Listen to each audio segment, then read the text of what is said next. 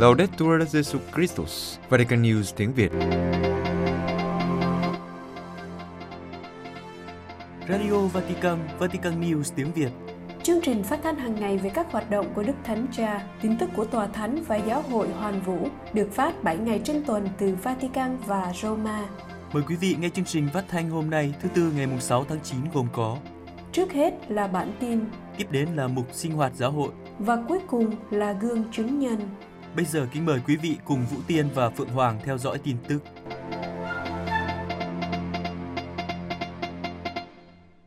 Đức Thánh Cha Francisco nói rằng nếu Ngài không thể thăm Việt Nam thì chắc chắn sẽ có một giáo hoàng đến thăm. Trên chuyến bay từ thủ đô Ulaan Baata của Mông Cổ trở về Roma, trả lời câu hỏi của một ký giả về việc hiện có khả năng Ngài sẽ thăm Việt Nam không, Đức Thánh Cha trả lời rằng nếu Ngài không thể thăm Việt Nam thì chắc chắn Đức Gioan 24 sẽ thăm. Nhà báo Gerard O'Connell của báo American Magazine nhận xét rằng các mối quan hệ giữa Việt Nam và Tòa Thánh hiện nay rất tích cực và gần đây các mối quan hệ này đã có bước tiến đáng kể. Ông cũng lưu ý rằng nhiều tín hữu công giáo Việt Nam xin Đức Thánh Cha đi thăm họ nhưng Ngài đã đến Mông Cổ.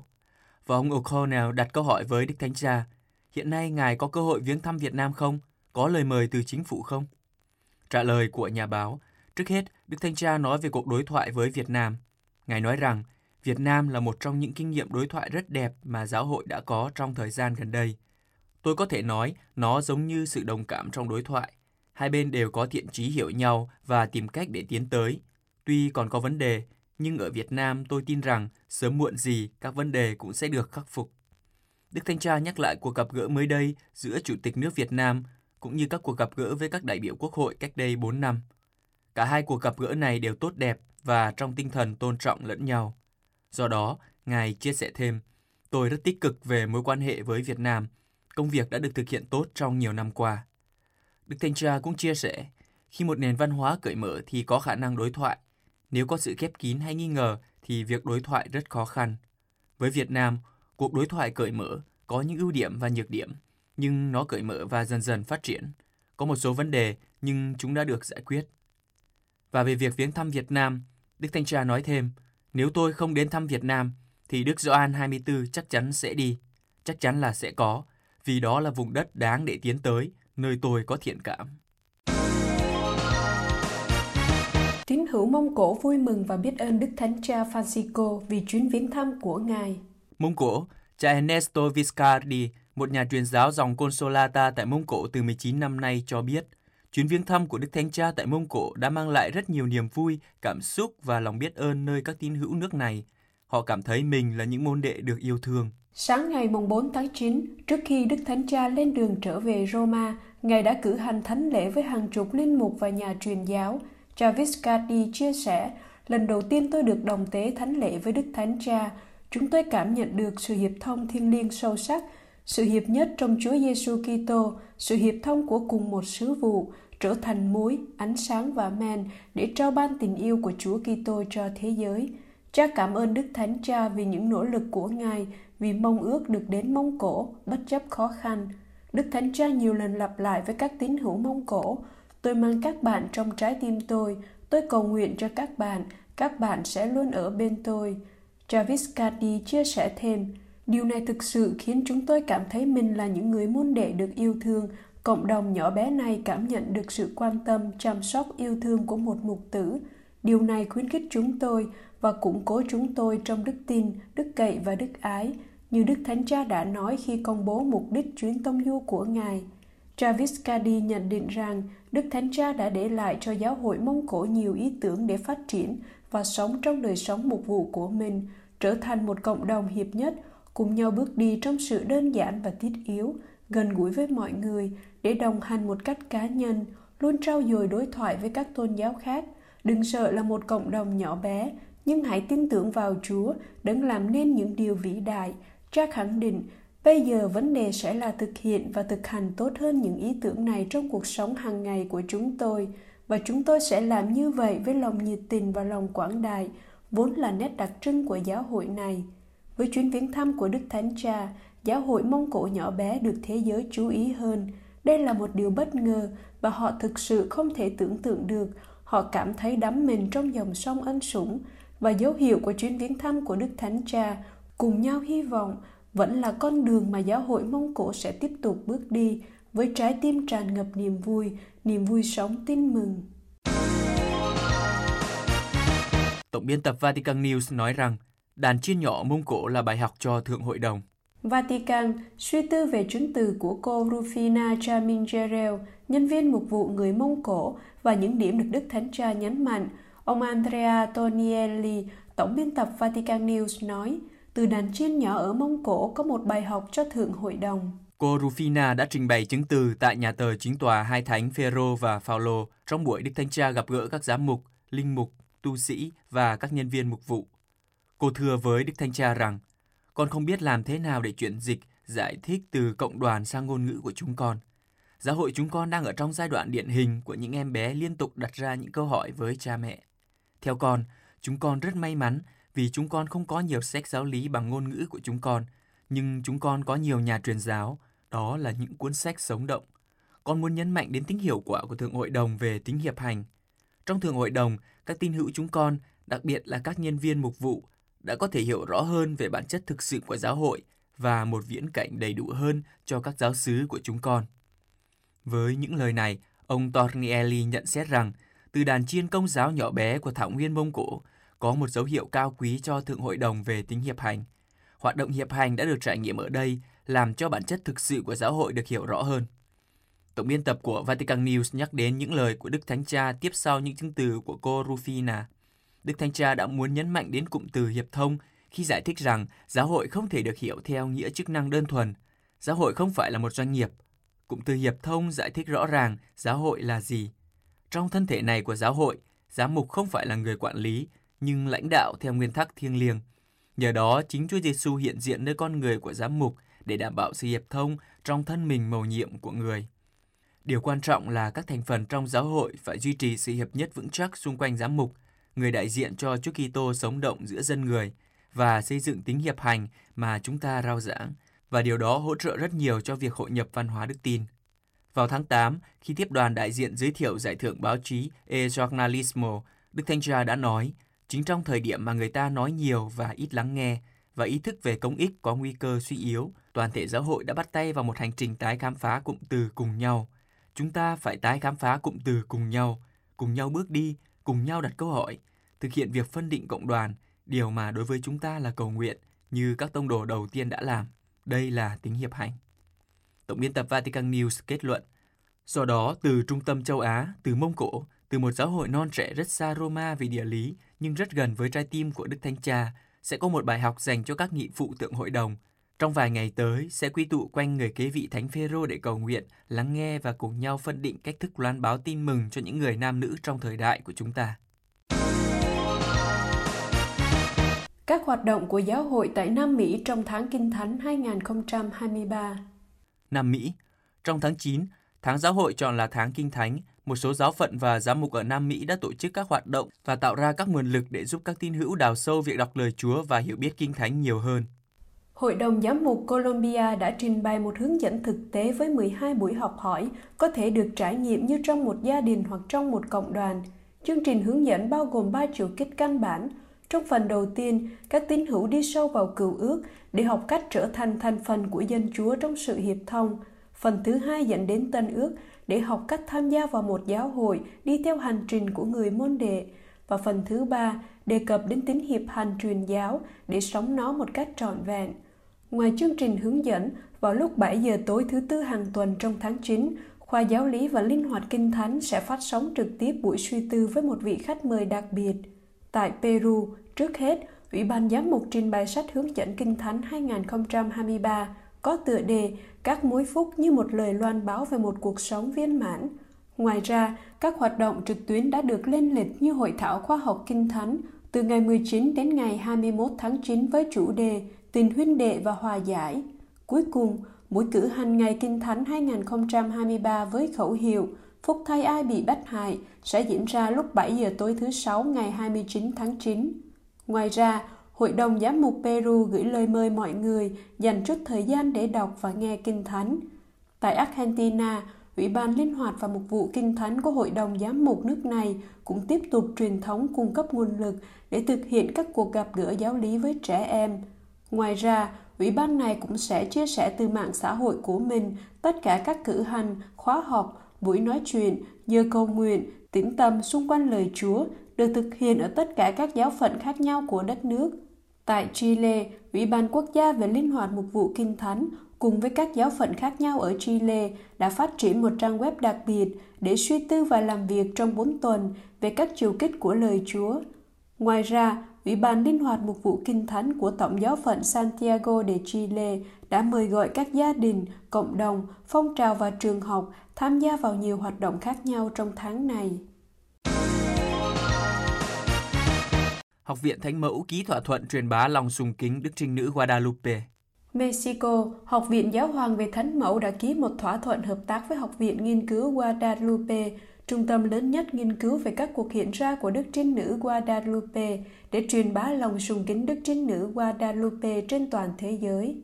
Thỏa thuận được thực hiện trong bối cảnh kỷ niệm 20 năm thành lập Học viện Nghiên cứu Guadalupe và được ký kết bởi hai vị đại diện, cha Stefano Chekin, Viện trưởng Học viện Giáo hoàng về Thánh Mẫu, và Đức ông Eduardo Chavez, Giám đốc Học viện Nghiên cứu Guadalupe. Trước sự chứng kiến của ông Carl Anderson, cựu thủ lãnh Hội hiệp sĩ Colombo và Đức Hồng Y Norberto Rivera, nguyên Tổng giám mục Mexico. Cha Stefano Chakin xác nhận một thỏa thuận hợp tác đã được thiết lập cùng với Roma và các trung tâm thánh mẫu học khác trên khắp thế giới để tiếp tục nghiên cứu và phổ biến sự kiện Guadalupe. Học viện Giáo hoàng về Thánh Mẫu là một học viện cổ võ và phát triển về Thánh Mẫu học nhằm cổ võ lòng sùng kính Đức Mẹ đích thực. Là một cơ quan quốc tế thuộc Tòa Thánh, học viện có nhiệm vụ phối hợp với các học giả về Thánh Mẫu từ khắp các nơi trên thế giới, cả trong lĩnh vực nghiên cứu lẫn đối thoại văn hóa, đại kết và liên tồn – vào tháng 4 vừa qua, học viện đã chính thức thành lập một ủy ban để nghiên cứu và theo dõi các trường hợp được cho là Đức Mẹ hiện ra và các hiện tượng thần bí khác nhưng chưa được giáo hội công nhận tính xác thực. Vào dịp đó, cha Stefano Chakin cho biết mục đích của ủy ban quan sát là cung cấp sự hỗ trợ cụ thể cho việc nghiên cứu, xác thực và tiết lộ chính xác những sự kiện như vậy, luôn phù hợp với giáo huấn của giáo hội, các cơ quan hữu trách và các quy tắc hiện hành của tòa thánh. Ủy ban sẽ chuyên về các trường hợp như các lần được cho là Đức Mẹ hiện ra, các bức tượng Đức Mẹ khóc, các mặc khải tư và các dấu thánh. Theo Viện trưởng Học viện Giáo hoàng về Thánh Mẫu, điều quan trọng là phải cung cấp sự rõ ràng vì các thông điệp thường tạo ra sự nhầm lẫn, lan truyền các viễn cảnh về ngày tận thế và gây lo lắng hoặc thậm chí là các cáo buộc chống lại Đức Giáo hoàng và giáo hội. Các giáo hội Phi Châu tham dự cuộc họp tiền thượng hội đồng. Nairobi, nhằm giúp các đại diện của châu Phi hiểu nhau, làm quen với tài liệu làm việc đào sâu sự hiểu biết về phương pháp đối thoại thiêng liêng và chia sẻ những kỳ vọng về tương lai của tiến trình Thượng Hội đồng. Vào trung tuần tháng 8 vừa qua, các giáo hội Phi Châu đã tổ chức một cuộc gặp gỡ với sự tham dự của khoảng 50 người sẽ tham dự Thượng Hội đồng tại Roma vào tháng 10 tới đây.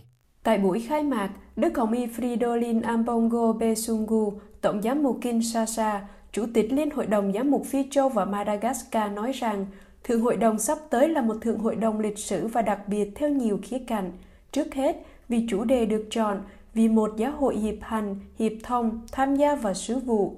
Tiếp đến, vì đặc tính của Thượng Hội đồng là bước đi cùng nhau, lắng nghe nhau và lắng nghe Thánh Thần.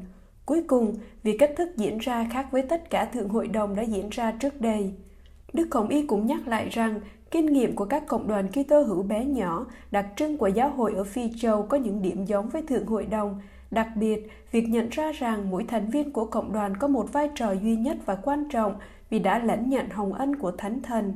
Phát biểu tại cuộc gặp gỡ, Chavitalis Chinedu Anaehobi, Tổng thư ký Liên hiệp các hội đồng giám mục Tây Phi đã nhắc nhở các tham dự viên về nội dung của tài liệu làm việc cuối cùng của giai đoạn lục địa được thông qua trong dịp gặp gỡ các đại biểu châu Phi tại Addis Abeba, Ethiopia tháng 3 năm 2023. Tài liệu nhấn mạnh các ưu tiên trong bối cảnh của giáo hội ở châu Phi, bao gồm đào sâu tinh thần hiệp hành, liên kết các nguyên tắc hiệp hành với tin mừng và các giá trị châu Phi, khuyến khích một giáo hội dấn thân thúc đẩy hòa bình và công lý, trong bối cảnh châu Phi bị đánh dấu bởi việc khai thác các nguồn tài nguyên và xung đột xã hội, các ưu tiên khác được nhấn mạnh trong tài liệu là thúc đẩy sự hiệp thông trong bối cảnh bổ trợ và đồng trách nhiệm của tất cả những người đã được rửa tội, chăm sóc mục vụ cho gia đình, nhấn thân cho công bằng sinh thái. vị vừa theo dõi bản tin ngày 6 tháng 9 của Vatican News tiếng Việt. Vatican News tiếng Việt Chuyên mục Sinh hoạt giáo hội Đức Thanh Cha trả lời phỏng vấn trên chuyến bay từ thủ đô của Mông Cổ trở về Roma.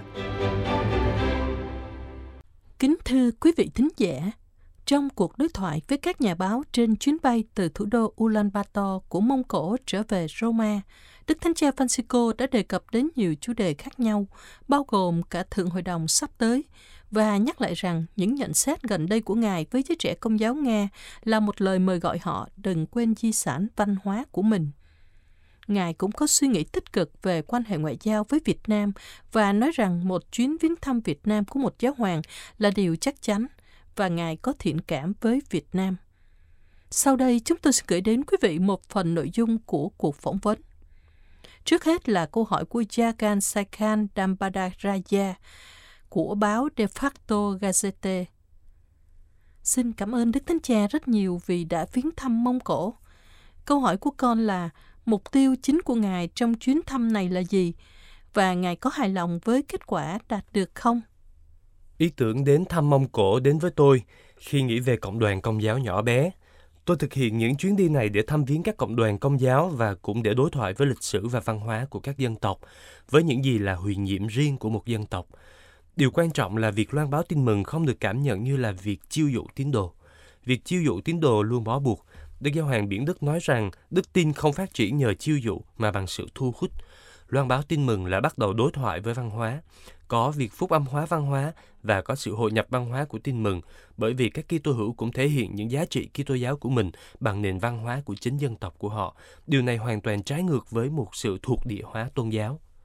Đối với tôi, chuyến viếng thăm là để hiểu biết dân tộc Mông Cổ, để bắt đầu đối thoại với dân tộc này, để tiếp nhận nền văn hóa của dân tộc này và để đồng hành cùng giáo hội trên hành trình của giáo hội với lòng tôn trọng sâu sắc đối với họ và với nền văn hóa của họ. Và tôi hài lòng với kết quả này. Câu hỏi kế tiếp của Ulam Barak Makha Akhu của đài truyền hình ULS Sun. Thưa Đức Thánh Cha, ngày nay sự xung đột giữa các nền văn minh chỉ có thể được giải quyết thông qua đối thoại như Đức Thánh Cha đã nói. Vậy Ulaanbaatar có thể đề nghị chính mình là nền tảng cho cuộc đối thoại quốc tế giữa châu Âu và châu Á không? Tôi nghĩ là có. Các bạn có một điều rất thú vị và điều này cũng tạo điều kiện thuận lợi cho cuộc đối thoại này và tôi muốn gọi nó là sự huyền bí của người láng giềng thứ ba. Các bạn nghĩ rằng Ulaanbaatar là thủ đô của một quốc gia xa biển nhất và chúng tôi có thể nói rằng vùng đất của các bạn nằm giữa hai cường quốc là Nga và Trung Quốc. Và vì lý do này, sự huyền bí của các bạn là cố gắng đối thoại ngay cả với các người láng giềng thứ ba, không phải vì khinh thường hai nước này, bởi vì các bạn có mối quan hệ tốt với cả hai, nhưng bởi vì mong muốn sự phổ quát, mong muốn thể hiện giá trị của mình với toàn thế giới và cũng mong muốn nhận được từ những người khác các giá trị của họ để đối thoại. Điều hiếu kỳ là trong lịch sử, việc đi tìm những vùng đất khác thường bị nhầm lẫn với chủ nghĩa thực dân hoặc với việc xâm nhập để thống trị luôn luôn. Các bạn thì ngược lại, với bí quyết về người láng giềng thứ ba này, các bạn có triết lý đi tìm kiếm, nhưng để đối thoại, tôi rất thích thành ngữ người láng giềng thứ ba này, đó là sự phong phú của các bạn. Và đây là câu hỏi của Christina Caprekas của hãng tin EFE. Thưa Đức Thánh Cha, hôm qua Ngài đã gửi một thông điệp cho nhân dân Trung Quốc và yêu cầu người công giáo hãy là những công dân tốt sau khi chính quyền nước này không cho phép các giám mục đến Mông Cổ. Vậy hiện nay các mối quan hệ với Trung Quốc thì thế nào? Và có tin tức gì về chuyến đi của Đức Hồng Y Suppi đến Bắc Kinh và sứ vụ ở Ukraine không? Sứ vụ của Đức Hồng Y Suppi là sứ vụ hòa bình mà tôi đã giao phó, và Ngài đã lên kế hoạch đến thăm Moscow, Kiev, Hoa Kỳ và cả Bắc Kinh. Đức Hồng Y Suppi là một người đối thoại tuyệt vời và có tầm nhìn phổ quát. Trong quá khứ, Ngài đã có kinh nghiệm làm việc ở Mozambique trong việc tìm kiếm hòa bình, và đó là lý do tôi đã phái Ngài đi. Các mối quan hệ với Trung Quốc rất được tôn trọng, rất được tôn trọng. Cá nhân tôi rất ngưỡng mộ nhân dân Trung Quốc. Các kênh liên lạc rất cởi mở về việc bổ nhiệm các giám mục. Có một ủy ban đã làm việc với chính phủ Trung Quốc và Vatican từ một thời gian dài. Sau đó có nhiều, hay đúng hơn là một số linh mục công giáo hoặc những trí thức công giáo thường được mời giảng dạy tại các trường đại học Trung Quốc. Tôi tin rằng chúng ta phải tiến lên trong khía cạnh tôn giáo để hiểu nhau hơn và các công dân Trung Quốc đừng nghĩ rằng giáo hội không chấp nhận văn hóa cũng như các giá trị của họ và rằng giáo hội phụ thuộc vào một thế lực nước ngoài khác. Ủy ban do Đức Hồng Y Parolin làm chủ tịch đang hoạt động tốt trên con đường thân thiện này. Họ đang làm rất tốt công việc, cả về phía Trung Quốc, các mối quan hệ cũng đang tiến triển. Tôi rất tôn trọng dân tộc Trung Quốc. Và câu hỏi của Fausto Gasparoni của hãng tin ANSA. Thưa Đức Thánh Cha, những phát biểu mới đây của Ngài với giới trẻ công giáo Nga về người mẹ Nga vĩ đại, di sản của những nhân vật như Pierre Đại Đế và Katarina Đệ Nhị đã gây nên những tranh luận. Đây là những tuyên bố có thể nói đã gây khó chịu, ví dụ đối với người Ukraine, cũng gây ra hậu quả trong lĩnh vực ngoại giao và ở một mức độ nào đó được coi gần như là sự tán dương chủ nghĩa đế quốc Nga và thậm chí là một kiểu tán thành các chính sách của Putin. Con muốn hỏi Ngài tại sao Ngài lại cảm thấy cần phải đưa ra những nhận xét này? Nếu Ngài suy tư về cơ hội đưa ra những nhận xét này, Ngài có lặp lại chúng không? Và ngoài ra, để rõ ràng hơn, Ngài có thể cho chúng con biết Ngài nghĩ gì về chủ nghĩa đế quốc và đặc biệt là chủ nghĩa đế quốc Nga. Chúng ta hãy nói về bối cảnh. Nó là một cuộc đối thoại với giới trẻ Nga. Và khi kết thúc cuộc đối thoại, tôi đã gửi cho họ một thông điệp, một thông điệp mà tôi luôn nhắc lại, hãy chịu trách nhiệm về di sản của họ. Điểm đầu tiên, tiếp nhận di sản của các bạn. Tôi cũng nói như vậy ở mọi nơi và với ý tưởng này trong đầu, tôi cố gắng tạo ra một cuộc đối thoại giữa ông bà và cháu chắc rằng con cháu sẽ thừa kế di sản của họ. Tôi nói điều này ở khắp mọi nơi và đó là thông điệp. Điểm thứ hai, làm rõ điều tôi muốn nói về di sản. Trên thực tế, tôi đã đề cập đến ý tưởng về nước Nga vĩ đại, bởi vì di sản Nga rất hay, rất đẹp. Hãy nghĩ về lĩnh vực văn học, âm nhạc. Hãy nghĩ đến Dostoevsky, người ngày nay nói với chúng ta về chủ nghĩa nhân văn trưởng thành. Nga đã đảm nhận chủ nghĩa nhân văn này, đều được phát triển trong nghệ thuật và văn học. Đây sẽ là khía cạnh thứ hai khi tôi nói về di sản, đúng không? Điểm thứ ba có lẽ không phù hợp, nhưng nói về nước Nga vĩ đại không phải theo nghĩa địa lý mà theo nghĩa văn hóa. Tôi đã nhớ lại những gì chúng tôi đã được dạy ở trường. Pierre Đại Đế, Katarina Đệ Nhị và điểm thứ ba này xuất hiện. Điều này có lẽ không hoàn toàn đúng. Tôi không biết, hãy để các nhà sử học cho chúng ta biết, nhưng đó là một điểm bổ sung xuất hiện trong đầu tôi vì tôi đã học nó ở trường. Điều tôi nói với những người Nga trẻ tuổi là hãy chịu trách nhiệm về di sản của họ, hãy nhận lấy di sản của họ, nghĩa là đừng mua nó ở nơi khác. Hãy nhận lấy di sản của các bạn và di sản mà nước Nga vĩ đại đã để lại là gì. Văn hóa Nga có một vẻ đẹp rất tuyệt vời và rất có chiều sâu và không nên bị hủy bỏ vì các vấn đề chính trị. Đã có những năm tháng đen tối ở Nga, nhưng di sản của nó vẫn luôn tồn tại như vậy. Rồi bạn nói về chủ nghĩa đế quốc, và tôi không nghĩ đến chủ nghĩa đế quốc khi nói về điều đó. Tôi nói về văn hóa và việc truyền tải văn hóa không bao giờ mang tính chất đế quốc, không bao giờ. Nó luôn luôn là đối thoại và tôi đang nói về điều này. Đúng là có những đế quốc muốn áp đặt ý thức hệ của mình. Tôi sẽ dừng lại ở đây. Khi văn hóa bị chắc lọc và biến thành ý thức hệ thì đó là chất độc. Văn hóa được sử dụng nhưng được chắc lọc thành ý thức hệ. Chúng ta phải phân biệt văn hóa của một dân tộc với các ý thức hệ xuất phát từ một triết gia, một chính trị gia nào đó của dân tộc đó. Và tôi nói điều này cho mọi người cũng như cho giáo hội. Trong giáo hội thường có các ý thức hệ, những điều tách giáo hội ra khỏi sự sống được bắt nguồn từ gốc rễ và đi lên. Chúng tách giáo hội ra khỏi ảnh hưởng của Chúa Thánh Thần. Một ý thức hệ không có khả năng nhập thể, nó chỉ là một ý tưởng. Nhưng khi ý thức hệ nắm quyền kiểm soát và trở thành chính trị, nó thường trở thành chế độ độc tài, phải không? Nó trở nên không thể đối thoại, không thể tiến tới với các nền văn hóa, và chủ nghĩa đế quốc làm điều này. Chủ nghĩa đế quốc luôn củng cố trên cơ sở một ý thức hệ. Trong giáo hội, chúng ta cũng phải phân biệt giữa giáo lý và ý thức hệ. Giáo lý đích thực không bao giờ mang tính ý thức hệ, không bao giờ. Nó bén rễ nơi dân thánh trung thành của Thiên Chúa. Ngược lại, ý thức hệ tách rời khỏi thực tế, tách rời khỏi con người. Tôi không biết tôi đã trả lời câu hỏi của bạn chưa? Và câu hỏi cuối cùng là của Echin Lorenlerer của đài truyền hình KTO. Thưa Đức Thánh Cha, Ngài muốn có một giáo hội hiệp hành ở Mông Cổ và trên khắp thế giới – Đại hội Thượng Hội đồng tháng 10 đã là thành quả công việc của dân Chúa. Vậy làm thế nào những người đã được rửa tội từ khắp nơi trên thế giới có thể tham gia vào giai đoạn này? Làm thế nào có thể tránh được sự phân cực về ý thức hệ? Và liệu những người tham gia có thể nói và chia sẻ một cách công khai những gì họ đang trải qua để cho phép đồng hành cùng họ không? Hay toàn bộ tiến trình sẽ được trình bày kín đáo? Bạn đã nói về cách tránh áp lực ý thức hệ không có chỗ cho ý thức hệ trong Thượng Hội đồng vì nó là một động lực khác. Thượng Hội đồng là cuộc đối thoại giữa những người đã được rửa tội, giữa các thành viên của giáo hội, về đời sống của giáo hội, về việc đối thoại với thế giới, về những vấn đề ảnh hưởng đến nhân loại ngày nay. Nhưng khi người ta nghĩ về việc thực hiện một con đường theo ý thức hệ thì Thượng Hội đồng kết thúc. không có chỗ cho ý thức hệ trong thượng hội đồng, chỉ có chỗ cho đối thoại, trò chuyện với nhau như anh chị em và thảo luận giáo lý của giáo hội, tiến về phía trước. Tiếp đến, tôi muốn nhấn mạnh rằng tính hiệp hành không phải là phát minh của tôi, chính là Thánh Phaolô 6. Khi công đồng Vaticano II kết thúc, Ngài nhận ra rằng ở phương Tây, giáo hội đã mất đi chiều kết hiệp hành, giáo hội Đông phương vẫn còn. Vì mục đích này, Ngài đã thành lập văn phòng thư ký của Thượng Hội đồng Giám mục. Trong 60 năm qua, văn phòng này đã tiến hành việc suy tư theo cách thức hiệp hành với sự tiến bộ liên tục tiến về phía trước. Nhân kỷ niệm 50 năm quyết định này của Thánh Phaolô 6, tôi đã ký và công bố một tài liệu về Thượng Hội đồng là gì và nó đang tiến triển thế nào. Và bây giờ nó đang tiến triển, nó đã chín mùi hơn và vì lý do này tôi nghĩ thật tốt khi có một Thượng Hội đồng về tính hiệp hành. Điều vốn không phải là một trào lưu nhưng là một thực tế lâu đời, giáo hội Đông Phương luôn có nó. Nhưng làm thế nào để chúng ta sống tính hiệp hành và sống nó với tư cách là các Kitô hữu như tôi đã nói trước đây mà không rơi vào các ý thức hệ. Về tiến trình của Đại hội Thượng Hội đồng, có một điều mà chúng ta phải bảo vệ đó là bầu không khí hiệp hành. Đây không phải là một chương trình truyền hình nơi bạn nói về mọi thứ, không. Có một khoảng khắc tôn giáo, có một khoảnh khắc trao đổi tôn giáo. Trong phần giới thiệu của Thượng Hội đồng, mỗi người sẽ nói 3 đến 4 phút, 3 bài phát biểu và sau đó sẽ có 3 đến 4 phút im lặng để cầu nguyện. Sau đó là 3 bài nữa và cầu nguyện. Không có tinh thần cầu nguyện này thì không có tính hiệp hành, nó trở thành chính trị và nơi tranh luận như ở nghị viện. Thượng Hội đồng không phải một nghị viện. Về vấn đề riêng tư của các cuộc thảo luận, có một bộ phận do tiến sĩ Ruffini đứng đầu, người đang ở đây và sẽ đưa ra các thông cáo báo chí về tiến trình của Thượng Hội đồng. Trong một thượng hội đồng, điều cần thiết là bảo vệ tính tôn giáo và bảo vệ quyền tự do của những người phát biểu. Về vấn đề này sẽ có một ủy ban do tiến sĩ Ruffini làm chủ tịch sẽ cung cấp thông tin về tiến triển của thượng hội đồng.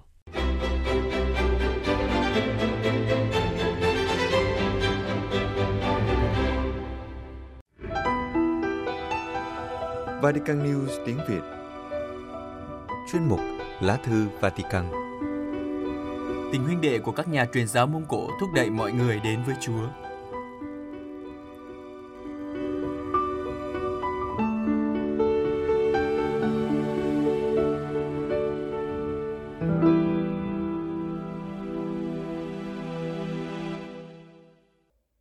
Trong những ngày này, Sơ Maria Esperanza Becerra, nữ tu dòng truyền giáo Consolata, người Colombia, đang vui mừng về chuyến viếng thăm của Đức Thánh Cha đến Mông Cổ. Sư đã phục vụ tại đây hơn một thập kỷ và chưa bao giờ tưởng tượng được chứng kiến một vị giáo hoàng hiện diện tại quốc gia Đông Á này. Giáo hội Mông Cổ đã bắt đầu nảy mầm cách đây khoảng 30 năm. Chỉ có hơn 1.500 tín hữu công giáo trong tổng số gần 3,5 triệu dân.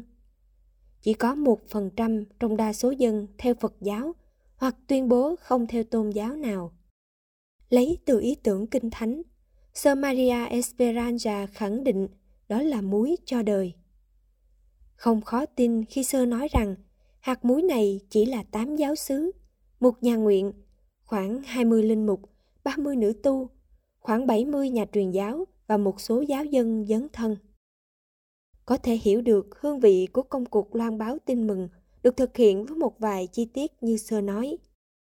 70% dấn thân của chúng tôi có liên hệ đến xã hội, bao gồm thăng tiến con người, phát triển giáo dục, chăm sóc sức khỏe và phổ biến văn hóa Mông Cổ. Mục đích là xây dựng một xã hội tốt đẹp hơn. Sơ tóm tắt mọi điều trong một khẩu hiệu được đặt ra vào buổi bình minh hình thành giáo hội trong đất nước này. Hãy đến và xem. Đó là một lời mời gọi đơn giản, không áp đặt, nhưng cần sự cởi mở và gần gũi với mọi người, đặc biệt với những người sống bên lề xã hội, những người nghèo. Ở đây, các giá trị tin mừng được làm chứng bằng sự gắn kết giữa đời sống Kitô giáo và người Mông Cổ như thế, khiến họ say mê. Sơ Maria Esperanza nói, Mọi người rất ấn tượng khi thấy chúng tôi những nhà truyền giáo thuộc 24 quốc tịch khác nhau, cố gắng hỗ trợ lẫn nhau và cùng nhau bước đi. Nhiều người hỏi, ai thúc đẩy họ thực sự trở thành anh chị em của nhau? Việc tìm kiếm câu trả lời là bước đầu tiên để nhận biết Chúa Giêsu, tin mừng và giáo hội. Sơ cho biết thêm, ở Ulaan Baata có rất nhiều việc làm. Thành phố chính của quốc gia trụ sở của chính phủ và trung tâm công nghiệp chiến lược đang trong quá trình phát triển không ngừng và xáo động. những tòa nhà chọc trời mới và những con đường trải nhựa thu hút hàng ngàn người từ vùng thảo nguyên nghèo nàn hoang vắng. Họ mơ ước có thể thay đổi cuộc sống, nhưng chắc chắn không phải như vậy. Thực tế là rất nhiều cánh nghèo đói ở thành thị, với nhiều trường hợp nghiêm trọng ảnh hưởng đến cả phụ nữ và trẻ em. Cùng với các chị em trong dòng, Sơ Maria Esperanza cố gắng đến với những người đang đau khổ và giúp các gia đình một cách cụ thể, hỗ trợ những người trẻ trong các hoạt động sau giờ học, phân phát lương thực cho những người nghèo thiếu thức ăn. Các nhà truyền giáo tìm cách gặp gỡ dân chúng trong mọi hoạt động thường ngày của họ. Chẳng hạn như khi di chuyển bằng phương tiện công cộng cũng là dịp để các nữ tu xây dựng mối quan hệ. Đôi khi chỉ cần ánh mắt cảm thông dành cho họ cũng giúp những người gặp gỡ trên đường được yên tâm, cảm thấy được thấu hiểu. Điều cần thiết là phải mở rộng trái tim và loại bỏ sự ngờ vực và định kiến. Sơ giải thích, chính bằng cách này mà các nhà truyền giáo làm quen với thế giới, văn hóa của người dân và đổi lại họ học cách khám phá các giá trị của các nhà truyền giáo. Sơ Maria Esperanza đưa ra một ví dụ. Có một cộng đoàn công giáo cách thủ đô 400 km. Được xây dựng cách đây khoảng 20 năm, đang cung cấp hỗ trợ cho người dân không phân biệt tôn giáo. Mục tiêu của việc này là xây dựng một tình bạn hỗ tương – trong đó, chứng tá Kitô giáo của các tín hữu rất kín đáo. Một thách đố khác đối với các nhà truyền giáo, theo sơ, đó là thách đố về sự hoán cải cá nhân thường xuyên, mở lòng ra với Thiên Chúa và với người khác. Nhưng có một khó khăn khác mà xưa cho là rất căn bản, đó là ngôn ngữ Mông Cổ. Cần thiết cho hành trình hội nhập văn hóa của các nhà truyền giáo, đây là điều cần ưu tiên nhắc lại những lời của Đức Hồng Y Giorgio Marengo. Sơ Maria Esperanza mô tả thực tế truyền giáo bằng một hình ảnh thi vị, nhưng đồng thời rõ ràng về cách họ đã chọn để nói về Chúa Giêsu. Tin mừng phải được thỏ thẻ vào tay như những người bạn với nhau. Và để làm điều này, mỗi người chúng ta cần chuẩn bị cho mình một cách tốt nhất có thể. Khẩu hiệu trong chuyến tông du của Đức Thánh Cha là cùng nhau hy vọng. Đây là một sự khích lệ mà nữ tu truyền giáo cảm thấy hướng đến cả đất nước. Vì trong một môi trường phi Kitô giáo như ở Mông Cổ, sự hợp tác của tất cả mọi người là điều nền tảng. Sơ kết luận Chính quyền rất vui mừng chào đón Đức Thánh Cha Francisco. Đó sẽ là dấu hiệu hữu hình về tình yêu của giáo hội dành cho những người bé mòn, những người yếu đuối nhất. Thank you